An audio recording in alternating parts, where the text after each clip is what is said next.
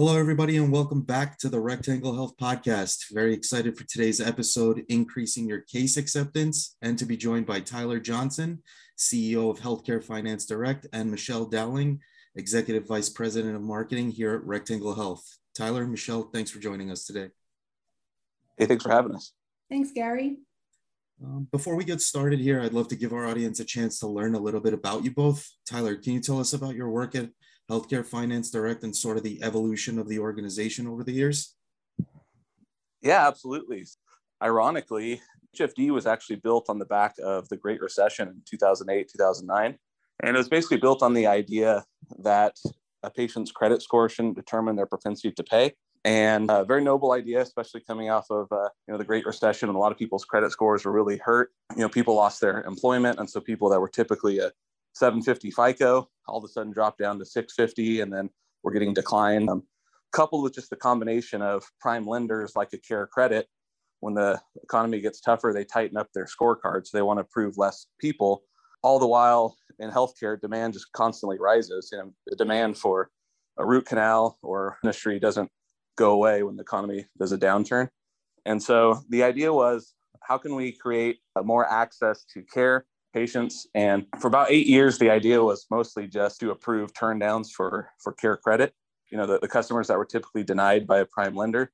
So, so that's what we did. We, we uh, created a system that allowed a provider to build payment plans for customers and serve every customer that was otherwise walking out their door or weren't able to, to get the, the treatment that they needed.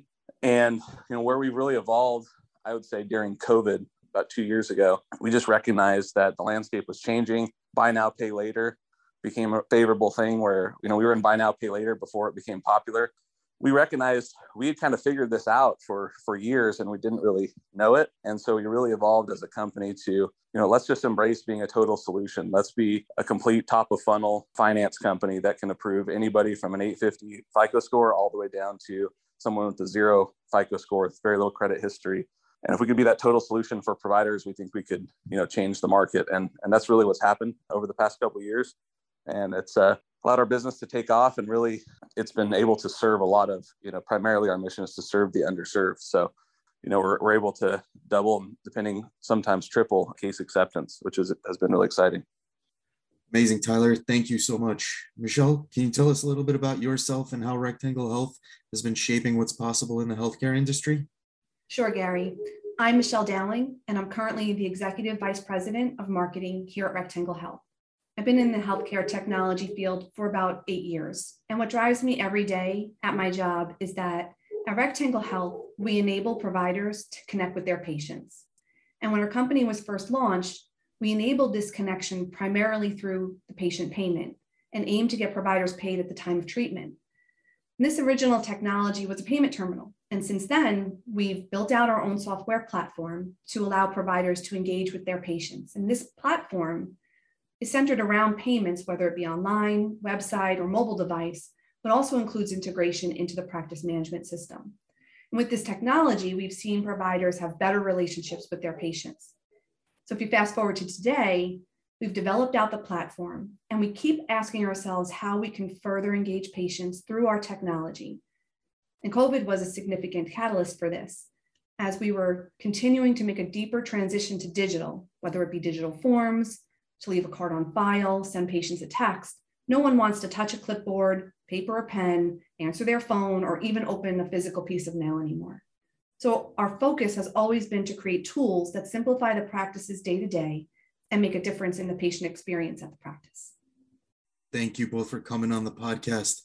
So let's get into it. And I'll start with you, Michelle. Can you give us your take on the current state of healthcare payments on the practice side?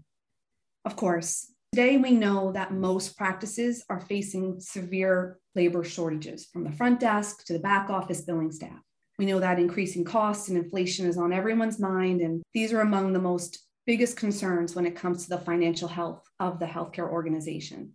We can't overlook what's happening on the patient side as well as Americans owe hundreds of billions of, of, dollars in medical debt, and there's one in five that can't even pay for a medical bill.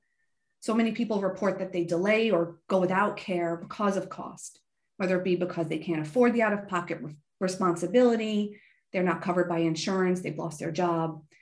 And what's alarming about this is that avoidance of care leads to more and more issues. When they forego treatment of milder conditions or routine care, it becomes more serious and ultimately will lead to more costly treatments over time. So, what we're aiming to do for the practice and what we've seen over the past few years is that many organizations are adopting automation to improve efficiencies, offer more payment options, and utilize technology to capture more information digitally. Thanks so much, Michelle. It's definitely a snowball effect when you avoid those treatments. Um, and then it, just seems to get worse and worse. So, combining the power of people and technology is definitely uh, going to help increase case acceptance. Tyler, I want to get your thoughts from a little bit of a different angle. What are you seeing and hearing about patients being able to make payments and receive treatment? Yeah, absolutely. So to piggyback off of what Michelle is saying, there is consumers are just demanding a more consumerized, for lack of a better word, experience. You know, they're they're used to being able to purchase and check out on their phone, make appointments, schedule things, and historically in healthcare, it's been rather slow to adopt a more consumer-driven experience. And so what what I think consumers are demanding is just an easy way to be approved and to be checked out and to and to just know what their options are ideally even before they come in office i think overall on the payment side though what we're seeing right now especially in the macro economy with inflation and you know people are trying to determine whether or not they pay their car payment or you know their medical bill it's extremely important that people have affordability options especially the younger generation that's something that's really changed is you know this new generation is used to paying everything through a subscription based model. You know they're used to paying their netflix or most of their bills are actually paid monthly. Being able to turn something that used to be a $3000 procedure into $100 a month just really increases that affordability that access to care. And we have some some offices that do upwards of 50 60% of their volume through financing just because that affordability matters so much. And just some interesting statistics around that 57% of people actually live paycheck to paycheck. And so being able to come out of pocket to to pay a two, three, sometimes five thousand dollar bill, and it's it's tough to do. And and one thing I th- thought was interesting is over 28% of people that make over $200,000 actually still living paycheck to paycheck. And that's something that is, we have to be both cautious about and just guarded on is that, you know, we've been in a increase in economy ever since 2008 2009 expansion uh, recessions happen and one thing that typically happens when there's a little bit of a downturn is prime customers people that used to be you know qualified as a care credit customer those people actually become more volatile in a, in a downturn like this where historically they may only default on their payments 1 to 2% of the time but in a downturn could default 5 or 6% and so it doesn't seem like much, but it's two to three hundred percent increase in in defaults. And when your models are built on that, I mean, it makes it somewhat unsustainable for the capital side. So what you'll start seeing is people like Care Credit and a lot of big players on the prime lending side again start start to tighten their their scorecard and approve less people. You know, over the past ten years, they may have approved 50% of customers, you know, they, they, may only approve 30 to 40% going forward and sometimes even less. And so that just leaves less options available in the market and makes it even more imperative on on the practice to make sure they have a total solution in place so no customer is left behind. Yeah, those are definitely some eyebrow raising stats. And so given this current state, Tyler, can you share some a few other roadblocks standing in the way of patients being able to afford and receive that care? Yeah, absolutely. So I touched on approvals. Approval rates matter. They matter for a lot of different reasons. Uh, a lot of times there's people that just don't even apply at all because they think they won't qualify. And so you get some self-selection, and that leads to some additional self-fulfilling prophecy there. You got you have treatment coordinators that don't want to offer financing as often because they they really just don't want to decline people. I mean it's in their nature to want to serve everybody. And if they know they're only getting 30 40 50% approved they're a lot more hesitant to push financing. And the second thing that happens is you know we call partial approvals so if they need $4000 worth of treatment but a bank will only approve them for you know $500 or $1000 or $2000 then it really doesn't doesn't meet the need of the ask. So even though we're saying 50% approval, some of those approvals might not actually be good enough to cover the the actual treatment that's needed. So I think the big the big theme around that is just how can you make it so that this is built for the treatment coordinators? How can you make it so that the treatment coordinators have everything they need to be able to serve every customer? And that's really what the market has been demanding. you know, before 10 years ago, five years ago, the market wasn't there yet, both on the consumer side and the provider side. But it's absolutely clear now that the providers and the patients are demanding a, a total solution. Well, that's really insightful, Tyler. And I think that's actually a perfect segue into the recent partnership between Rectangle Health and Healthcare Finance Direct. And Michelle, I want to ask you if you could give us some background into the Care Now, Pay Later program. Sure, Gary.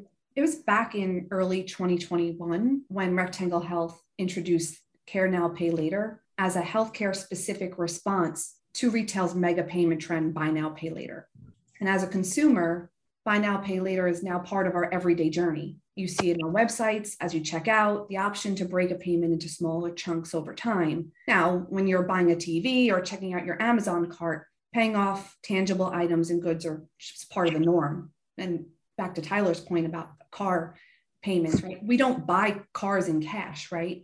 We go into the dealership, we figure out a finance plan based on an amount per month, on what we can afford with a predetermined end date. Well, at Rectangle Health, we created Care Now Pay Later because what I just described doesn't translate to healthcare. Frankly, for us in the healthcare industry, it's always centered around care. And we focus solely on healthcare, and it's our mission to help practitioners provide care and allow patients to pay for their care. So, what's so interesting about the concept of buy now, pay later, it's actually always existed in healthcare.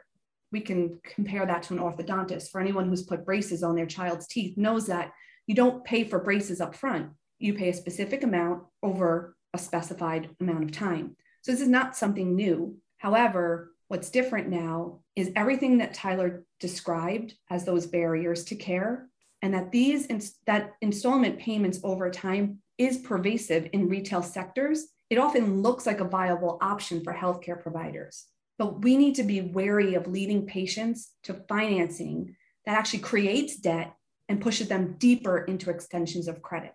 So, Care Now Pay Later is, this, as a compassionate way to provide options to patients and make care more accessible because we know that patients want to pay for care, they want to get care. And patients have a relationship and often establish care plans with their providers and need to continue seeing them. So, working with them to establish a plan to afford care is important in this continual effective relationship and is what led us to our partnership with Healthcare Finance Direct. Really amazing, Michelle. This program really gives patients and practices the ability to say yes to care. Um, Tyler, I want to shift to you. Um, care now, pay later versus buy now, pay later. What's the difference? Yeah, good question. So buy now, pay later, as as Michelle mentioned, is basically you know you buy buy the the goods or service, and historically it's been offered as a way to split up payments into what oftentimes is you know three, four, five payments, oftentimes over a couple weeks, and so the actual extension of credit is is nice and it helps with affordability. Uh, usually it's again, maybe a three to four month extension of credit. Historically, it's been focused on smaller dollar amounts, three, four, or five hundred dollars. I believe the average ticket size for a buy, typical buy now, pay later company is around three hundred dollars, which again is is good for something you're buying on Amazon. You know, you're, or you're buying a new TV, you know, something that would fall into that price point, and it, it does make things a little bit easier to pay. But it doesn't solve the full need for what's needed for for healthcare. Number one, what's needed for healthcare is for everybody to be approved just because that's you know we believe in the democratization and and uh, you know health equity of making sure that accessibility and supply is able you know to be given to to every patient that wants care. You know our mission was how do we say yes? How do we make it affordable for them to do so? And i mean i'm not gonna lie it's a it's a challenge. And the reason why uh, a lot of people haven't done it is because you know one example that michelle mentioned was traditional orthodontists which which have done something similar but orthodontists do have a advantage in that you know they they have a, a, patient coming in every month to they get the metal what they call metal prison right? You got the metal on their on their teeth you got to come in and adjust it and and uh, it just leads to more engagement where there's less risk in a customer not paying you. But for most things in healthcare you provide that service and the customers you know been treated and they're and they're gone. And so it's considered what's a you know an unsecuritized loan. There's no you can't go repossess a car or a house or a, you know a goods or a good that has tangible value. So it's it's viewed as riskier. And so that's why historically the big banks big capital markets haven't want to approve the bottom half of americans. I mean it's 150 million people that basically have been deemed as being unworthy of, of being financed for medical treatment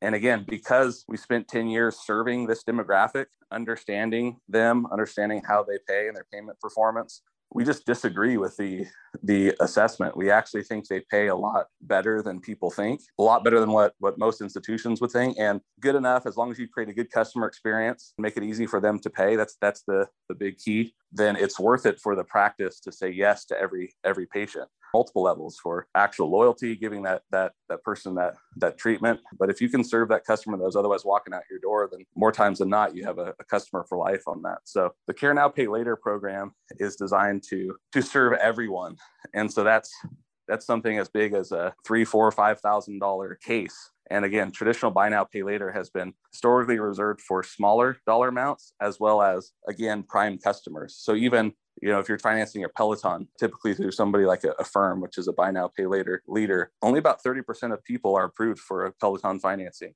And again it's the top the top people. That's the big cliche about banks right is uh, banks give money to the people that don't need it. And really that's what we're trying to turn on its head. Instead of instead of figuring out a way to decline people we're figuring out a way to say yes.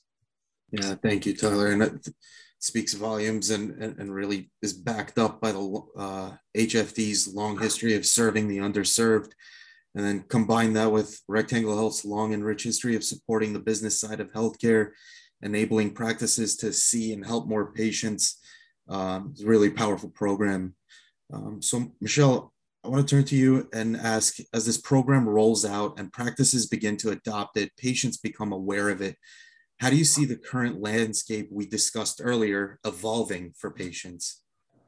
Sure, Gary. It, it makes it easier. And if, and if our mission is to say yes, then I believe the most important part of how this will evolve for patients and the practices is the flexibility. We have practitioners who are motivated to deliver care and treatment. And while they control the care they give, they don't have control over so many variables, such as the end cost of care or even insurance coverage. So as we try to make care more accessible, Care Now Pay Later gives them a way to offer care in a way that does give them that control to determine what works for them and, most importantly, what works for the patient. So, providing options and flexibility solves the disconnect between patients who need care, providers who want to give the care, but the patient may not be able to afford it or qualify for it. So, just like text messaging, we know that this is how people want to interact and engage with their healthcare providers bringing these flexible and convenient options for them is something that they are used to in their daily lives and then opens up so many more avenues to accessibility of care. Thank you so much, Michelle. This program really gives hope to those patients turning down care due to cost. It's really incredible. Tyler, for practices specifically, how do you see conversations evolving between treatment coordinators and practice managers and their patients? Yeah, great question. So I would say this program is designed specifically for treatment coordinators. So again, historically, a lot of the big institutions, big banks that have offered financing in this space focus on the economics. They don't necessarily focus on the actual experience for the treatment coordinators. They sell those economics to somebody higher up in the organization, a CEO or CFO, you know, that like the idea on paper. Um, almost every time uh, experience, there is a, a pretty big disconnect between you know the, the, the c-suite and the treatment coordinators the people actually engage in those transactions with the patient. And for years we focused historically on on that c-suite member. And what we've really tried to focus on invest in the past couple years and this only increases dramatically with our partnership with rectangle health is building something that the the treatment coordinators can be proud of that they can own that every pain point they've historically had whether it was not approving everybody partially declining people just the administrative burden of different forms and communications all of that is is streamlined into just one one arsenal that they can call their their own and, and meet the need for every every patient and so i think the the conversations lead to where there's just more enthusiasm from the treatment coordinator level because you know you can't you can't make something affordable or you can't get that financing offer out there if the treatment coordinator is not willing to, to champion it. And so it's something that they can buy into. And so we've seen naturally just increase in lifts overall in terms of approvals just for prime customers, let alone you know the customers that are otherwise walking out their door. And as far as the conversation with just practice managers, some of the fear that that exists is it sounds great to to serve the underserved. We all want to do it but it seems like hey how, how can you make the math work? Is it worth it for me to say yes to that customer?